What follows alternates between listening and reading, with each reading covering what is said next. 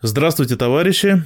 Сегодня на Красном радио Фонда Рабочей Академии мы пригласили профессора по экономике и праву Михаила Васильевича Попова. Здравствуйте, Михаил Васильевич. Здравствуйте, Марат Фаритович. Здравствуйте, товарищи. Недавно правительство внесло на рассмотрение в Госдуму проект федерального закона по обеспечению вооруженных сил Российской Федерации при проведении спецопераций. Михаил Васильевич, как бы вы оценили этот законопроект? Ну, во-первых, хочу сказать, что это не, не отдельный закон, а это изменение в отдельный законодательный акт Российской Федерации по вопросам обеспечения вооруженных сил Российской Федерации, запятая других войск, воинских формирований и органов при проведении контртеррористических и иных операций за пределами территории Российской Федерации. И дополняется по существу статья первая дополнить федеральный закон от 31 марта 1996 года об обороне. И статья 26 э, с э, единичкой наверху. Обеспечение проведения вооруженными силами Российской Федерации, другими войсками, воинскими формированиями и органами контртеррористических военных операций за пределами территории Российской Федерации. Смысл этого закона – или вернее этих вот изменений в законе, дополнений э, в том, что, э, как мы все уже хорошо видим и знаем, э, эта контртеррористическая операция занимает немало времени и займет, видимо, еще немало времени, потому что эта операция довольно сложная, и борьба вообще с американским фашизмом во внешней политике, это борьба действительно ну, с целым сонмом государств, которые изо всех сил помогает нацистам на Украине э, вести эту самую борьбу, и поэтому даже получается, что по Донецку продолжают стрелять, потому что пришли туда американские гаубицы, и хотя наши военно-космические силы много их уничтожили, но многие и остаются, и тем не менее вот эта проблема еще не решена. А это означает, что время идет, значит, если были запасы военного снаряжения, там продовольствия, там обеспечение соответствующих операций, то все это расходуется. Естественно, если обычное производство состоит в том, чтобы наращивать что-нибудь, а сказать, военные действия состоят в том, чтобы тратить это. Вот материальные ресурсы, и танки, и пушки, и самолеты, и снаряды, и, и, и пули.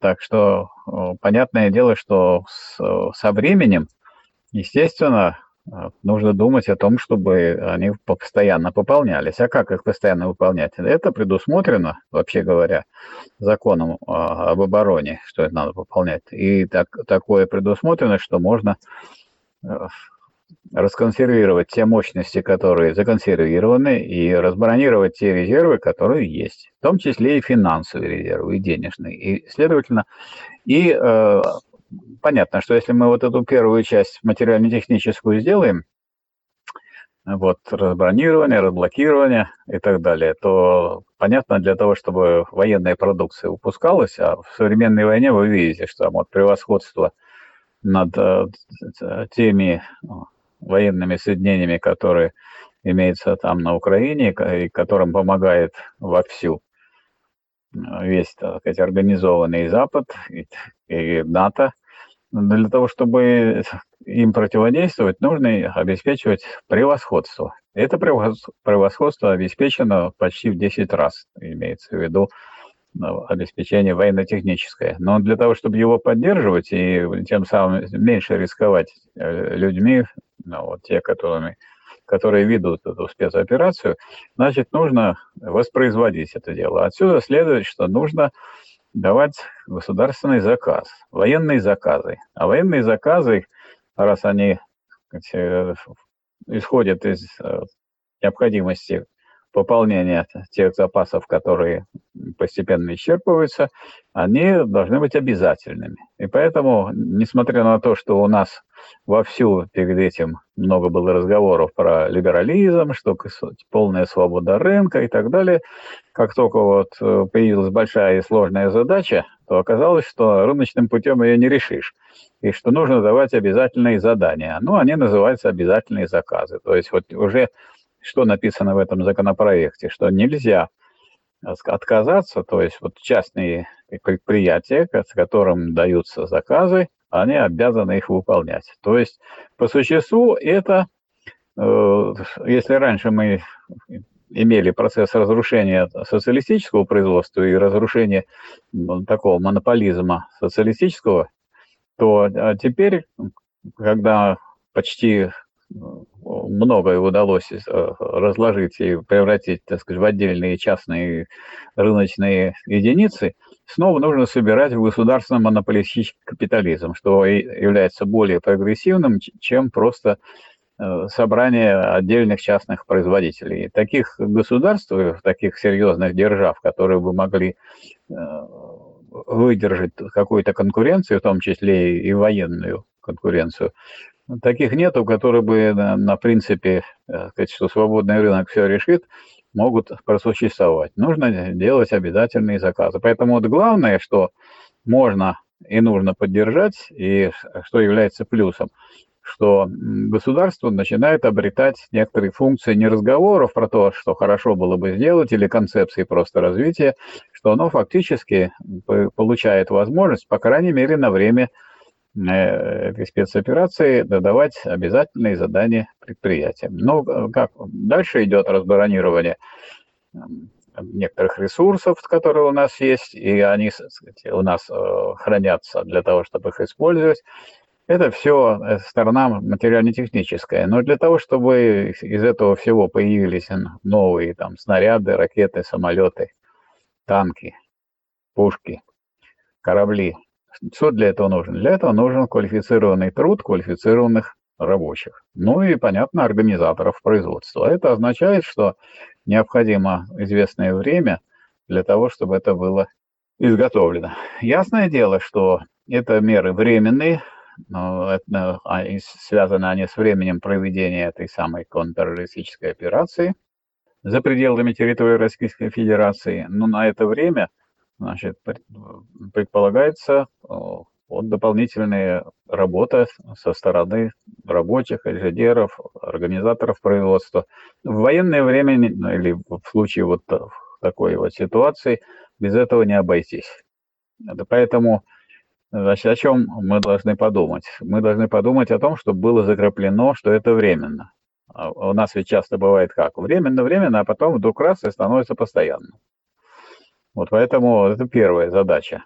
То есть ну, все рабочие организации, профсоюзы, рабочие комитеты, их надо создавать, где их нет на заводах, они должны быть э, готовы к тому, чтобы э, как, по окончанию этой спецоперации сказать, не только вернуться в прежнее положение, но и продолжить эту линию на то, чтобы сокращалось рабочее время, увеличилось свободное время, чтобы повышалась реальная зарплата, хотя у нас вот сейчас до безобразия доходит э, проблема повышения уровня реального содержания зарплаты. Есть у нас 130-я статья Трудового кодекса, которая гласит, что государство гарантирует повышение уровня реального содержания зарплаты.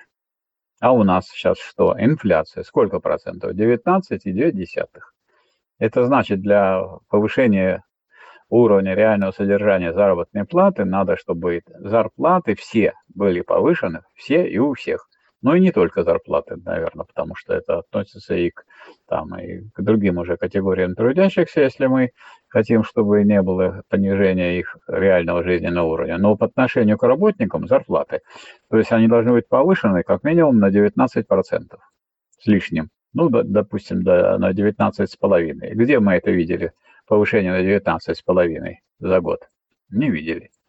Ну вот мы не видели, а это нарушение закона. Но в нашем трудовом кодексе, к сожалению, нормы-то есть хорошие, хорошие, но ответственности за их нарушение нет.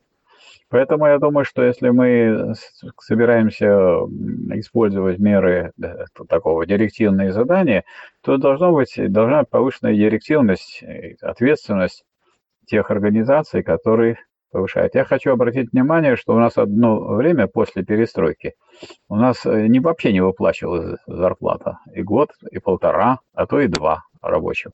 Так что, товарищи рабочие, взяли железные палки и на Транссибирской магистрали останавливали поезда. Им грозили, что будут э, заводить уголовные дела, но поняли, что с рабочими воевать не надо, и ввели в уголовный кодекс специальную статью о невыплате зарплаты. И вот когда при строительстве космодрома Восточный не была выплачена зарплата, 100 тысяч рублей было не выплачено вот, трудящимся, то Рогозин завел уголовные дела. Вот по этой статье. Так что в Уголовном кодексе есть статья о невыплате зарплаты. Ну а вот э, какой-то статьи, которая говорила бы об ответственности за э, то, что не выполняется 130-я статья, к сожалению, нет. Хотя мы можем требовать, чтобы она появилась. И вообще мы должны требовать того, чтобы по итогам этой спецоперации, во-первых, мы э, все вернулось на круги своя, то есть чтобы вернулось в то положение, которое было, в смысле затраты времени рабочего и в смысле там э, выходных, э, в смысле отпускных и так далее. Но я думаю, будет правильно, что если мы дополнительную нагрузку возлагает государство на рабочих, то, соответственно, и должна быть компенсация. Компенсация может быть какая? Если человек работает э, в отпуск там 10 дней, то, значит, э, компенсация должна быть дней 20. То есть по окончании спецоперации, то есть вот те люди, которые участвовали со стороны рабочих в этом деле и других работников, они должны получить компенсацию в смысле дополнительных выходных дней. Соответственно, если у нас в мирное время, в обычное, э, сверхурочно платят двойную зарплату, я думаю, что для работ, которые по спецоперации, должна быть тройная, ну и так далее. Вот для того, чтобы это было, надо, чтобы э, правительство и соответствующие органы, чтобы они не просто, так сказать, решали, а решали бы по, во взаимодействии с э, профсоюзами и взаимодействии с рабочими комитетами. Если где-то рабочих комитетов нет, то не с кем и взаимодействовать. Поэтому если кто думает, что прибегут представители правительства и будут создавать рабочие комитеты для того, чтобы с ними обсуждать, этого не будет. Поэтому это вот что нужно делать немедленно. Не тогда, когда, так сказать, закончится эта спецоперация, а сейчас надо сделать, и чтобы эти все рабочие комитеты и профсоюзные организации или одни рабочие комитеты, где нет профсоюзных, договорились с администрацией о том, что вот такие-то такие-то должны быть компенсационные выплаты и компенсации в смысле свободного времени. Как кто-то вот летом сейчас вот будут работать, так значит должны получить летом дополнительный отпуск на следующий год и так далее. То есть надо, чтобы Э, товарищи рабочие, трудящиеся понимали, что государство у нас буржуазное, буржуазное государство идеальный совокупный капиталист, и для того, чтобы оно выполняло то, что необходимо делать, дескать, она вам говорит, давайте, работайте больше и так далее, и есть необходимость, действительно сейчас есть, но надо с него стребовать. И с самого начала сейчас надо заложить. Не тогда, когда это закончится, а потом уже их не, с них не стрясешь. А сейчас должны быть договоренности установлены в ходе этой работы уже о том, что были сделаны компенсации. И в смысле свободным временем, и в смысле, там, если кто-то в ночь работал, что он, какое-то время в ночи не будут его отправлять и так далее, и в смысле заработной платы. Вот на эту тему Рабочая партия России, ее Центральный комитет, сделала соответствующее заявление, в котором э, и говорится о том, что необходимо предусматривать и дополнительную оплату, и работу выходные, рабочие праздничные дни компенсировать и так далее. А как компенсировать? Увеличением количества дополнительных дней отдыха, оплачиваемых в соответствии со средней зарплатой, ростом продолжительности оплачиваемых отпусков. Вот это нужно обязательно сделать. То есть мы не не так должны просто призывать, давайте работайте, сказать, э, еще трудитесь, вот, надрывайтесь, но работать хорошо, но давайте мы потребуем, чтобы раз вы э, государство, оно требует дополнительной работы, значит, это надо компенсировать ну, удвоенной, утроенной дополнительной оплатой или временем отдыха. Если этих э, организаций, там, рабочих комитетов, инициативных, соберитесь три человека, и будет у вас инициативный комитет. Если вы их не создали, этих инициативных комитетов, то остаются рабочие одиночки. И сразу хочу сказать, что рабочие одиночки – ничего не могут выбить, и мы вот наблюдаем, у нас многие товарищи попытались в одиночку чего-нибудь добиться, это все кончается тем, что постепенно этих товарищей увольняют.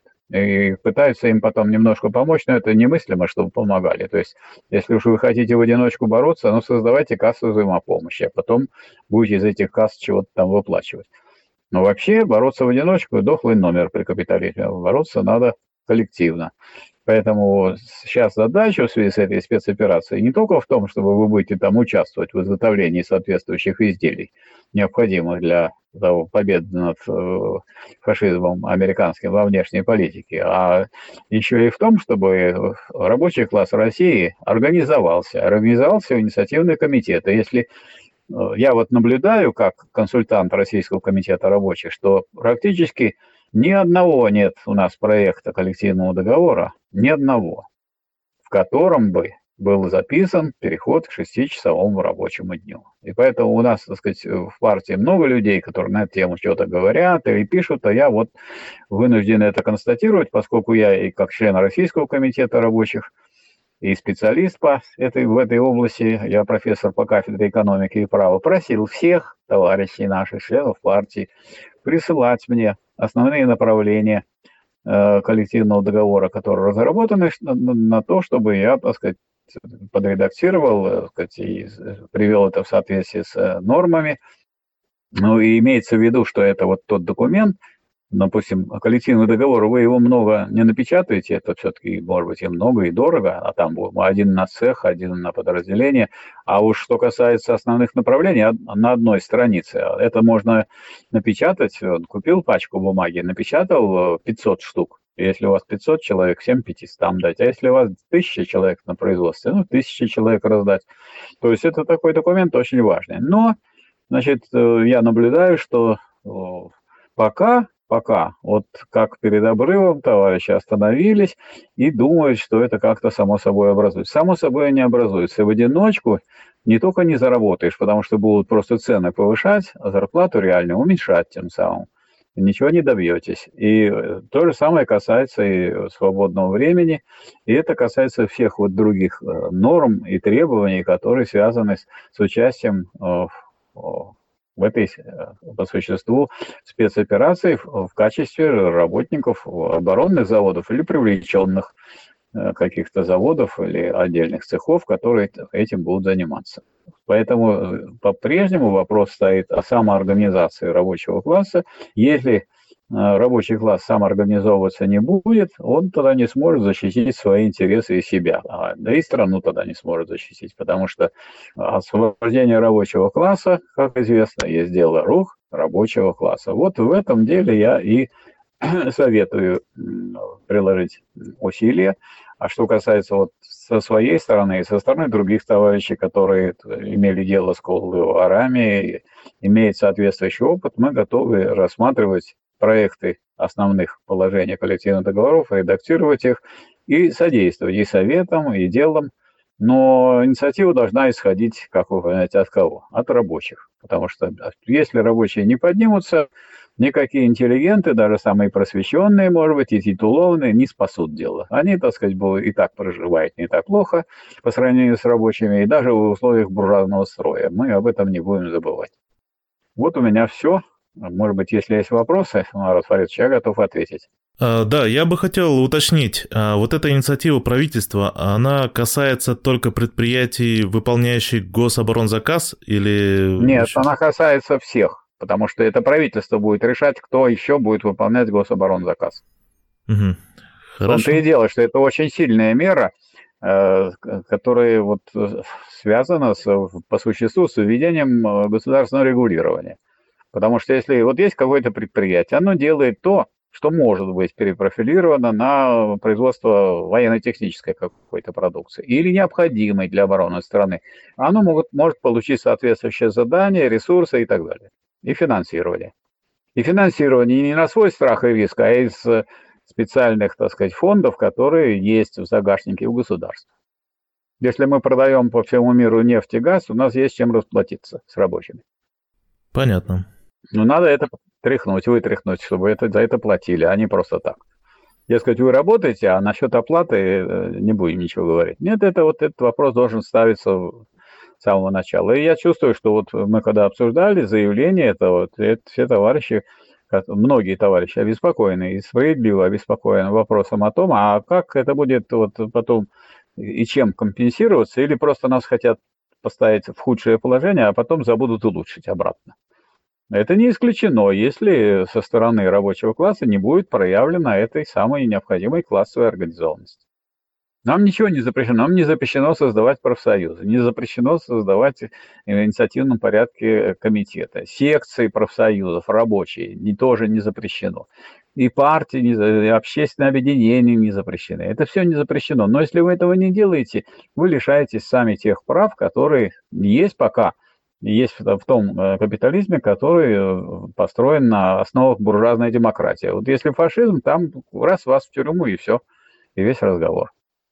А у нас, ну, вот будем считать, что это достижение рабочего класса России. Он, между прочим, когда были, была стрельба по Белому дому, и когда пытались уничтожить парламент со стороны ельцинской это вот этой фунты, то, так сказать, и погибли рабочие, которые защищали демократию. Поэтому эта демократия у нас, так сказать, не просто осталась, а она защищена рабочим классом.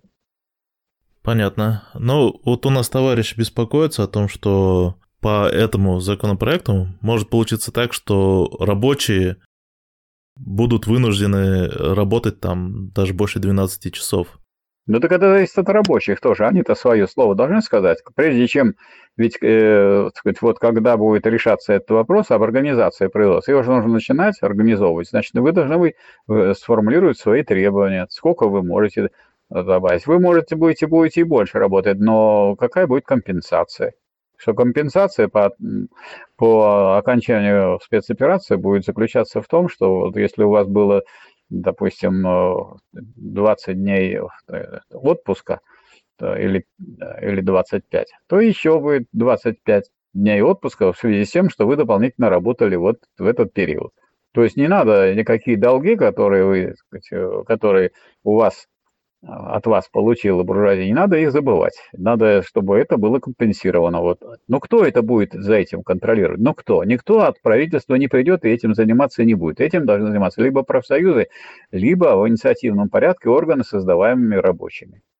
Тот, кто, тот, кто дошел до забастовки, тот знает, что в забастовочный комитет имеет право по закону уведомив за три дня изменить форму забастовки. Если была забастовка в форме один час не работаем в день, может забастовка а, через три дня сделаться такой, что теперь три часа не работает в день. А если не, не сделает, не выполнит требования забастовка, 4, 5, сколько угодно. Но единственное, что я бы, например, не советовал делать забастовку, когда целый день у вас нет на работе. У вас целый день нет на работе, приведут каких-нибудь других людей, э, поставят за ваши станки, а потом будут стараться как-то вас выпихнуть. Поэтому надо контролировать свое производство. Поэтому вот докеры, когда они бастовали, они так и бастовали один час в день. Но бессрочная забастовка. Раз бессрочная, и, э, соответственно, бессрочно у них есть забастовочный комитет. И, а раз есть забастовочный комитет, приходит корабль, спрашивает, вот вы нас разгрузите? А этот говорит, начальник порта, а вот э, посмотрим, идите вот поговорите с докерами, потому что если докеры будут забастовку вас разгружать, то значит будут, а если нет, то нет. Потому что во время забастовки кто хозяин на производстве?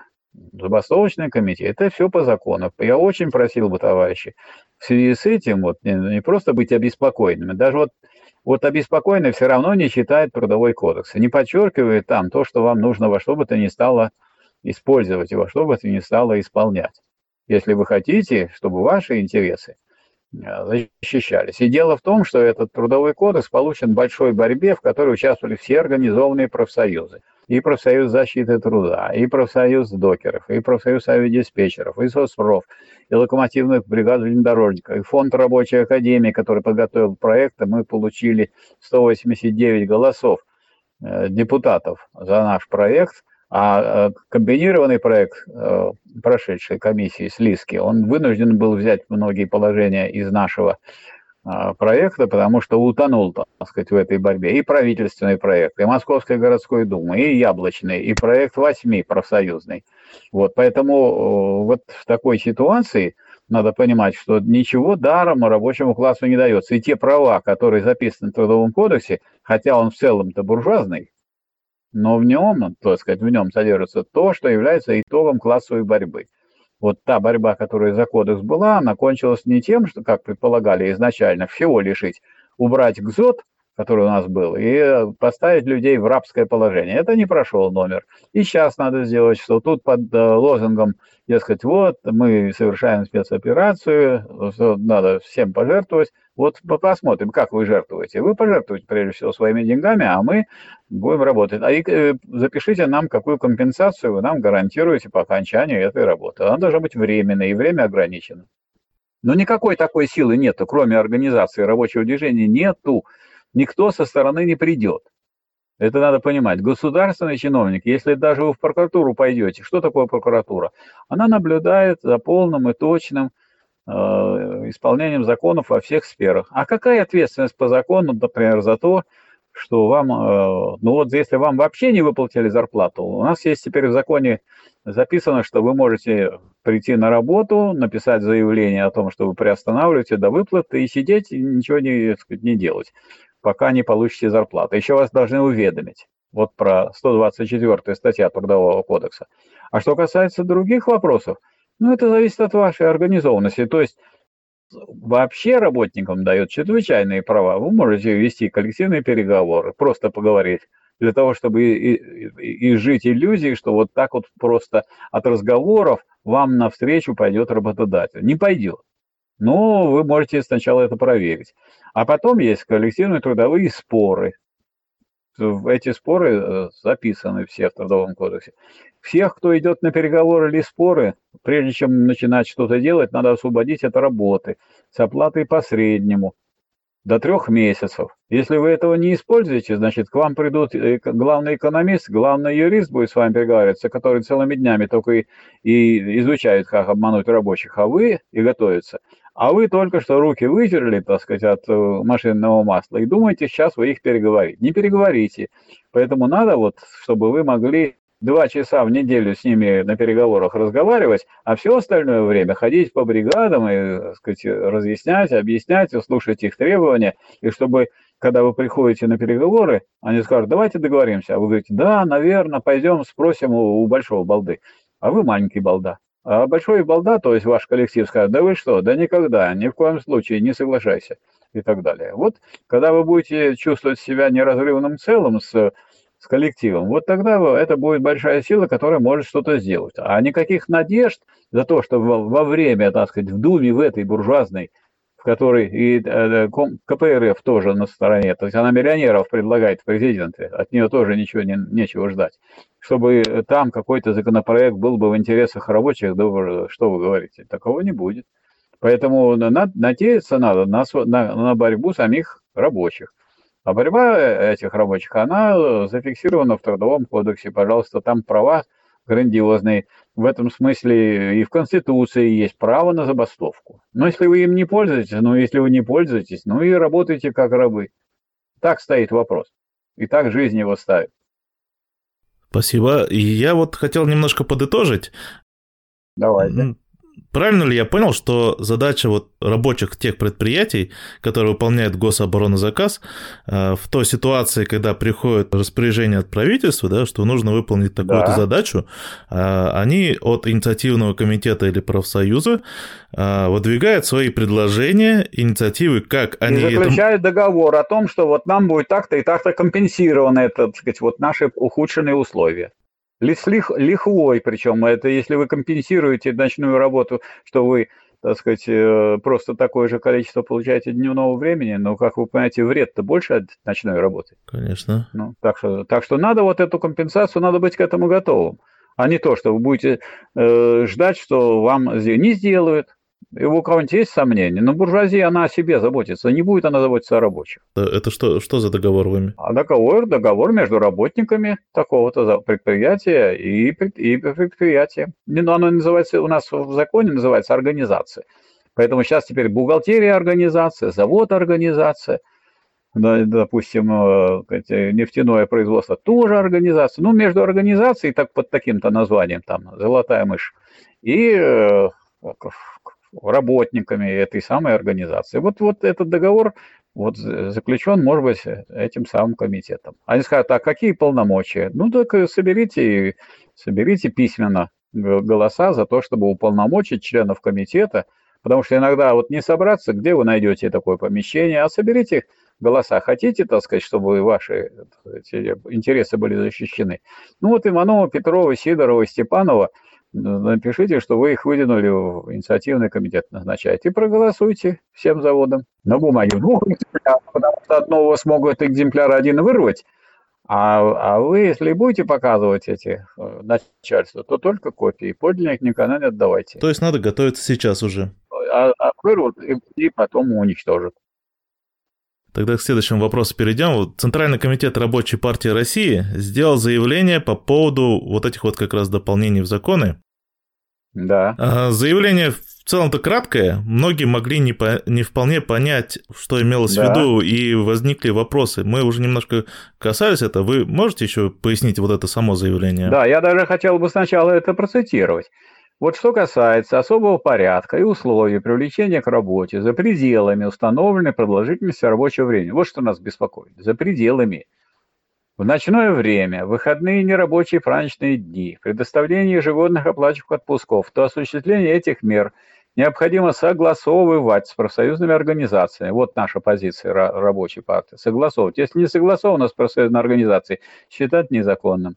А при их отсутствии с рабочими комитетами, имея в виду, что именно работники наиболее заинтересованы в обеспечении обороноспособности России и лучше всех знают возможности эффективной работы. Вот с ними надо согласовывать, вообще с рабочими надо согласовывать, как лучше и больше выпустить снарядов, там, э, мин и так далее. А если вы это не будете, у вас ничего не получится, потому что никто из этих начальников ничего это не выполняет. Все падает на рабочих. При выполнении работы в режиме, ухудшающем положение работников по сравнению с Трудовым кодексом РФ и действующими коллективными договорами, это временная работа, да, необходимо предусматривать дополнительную оплату сверху установленной законом оплаты за сверхурочную работу.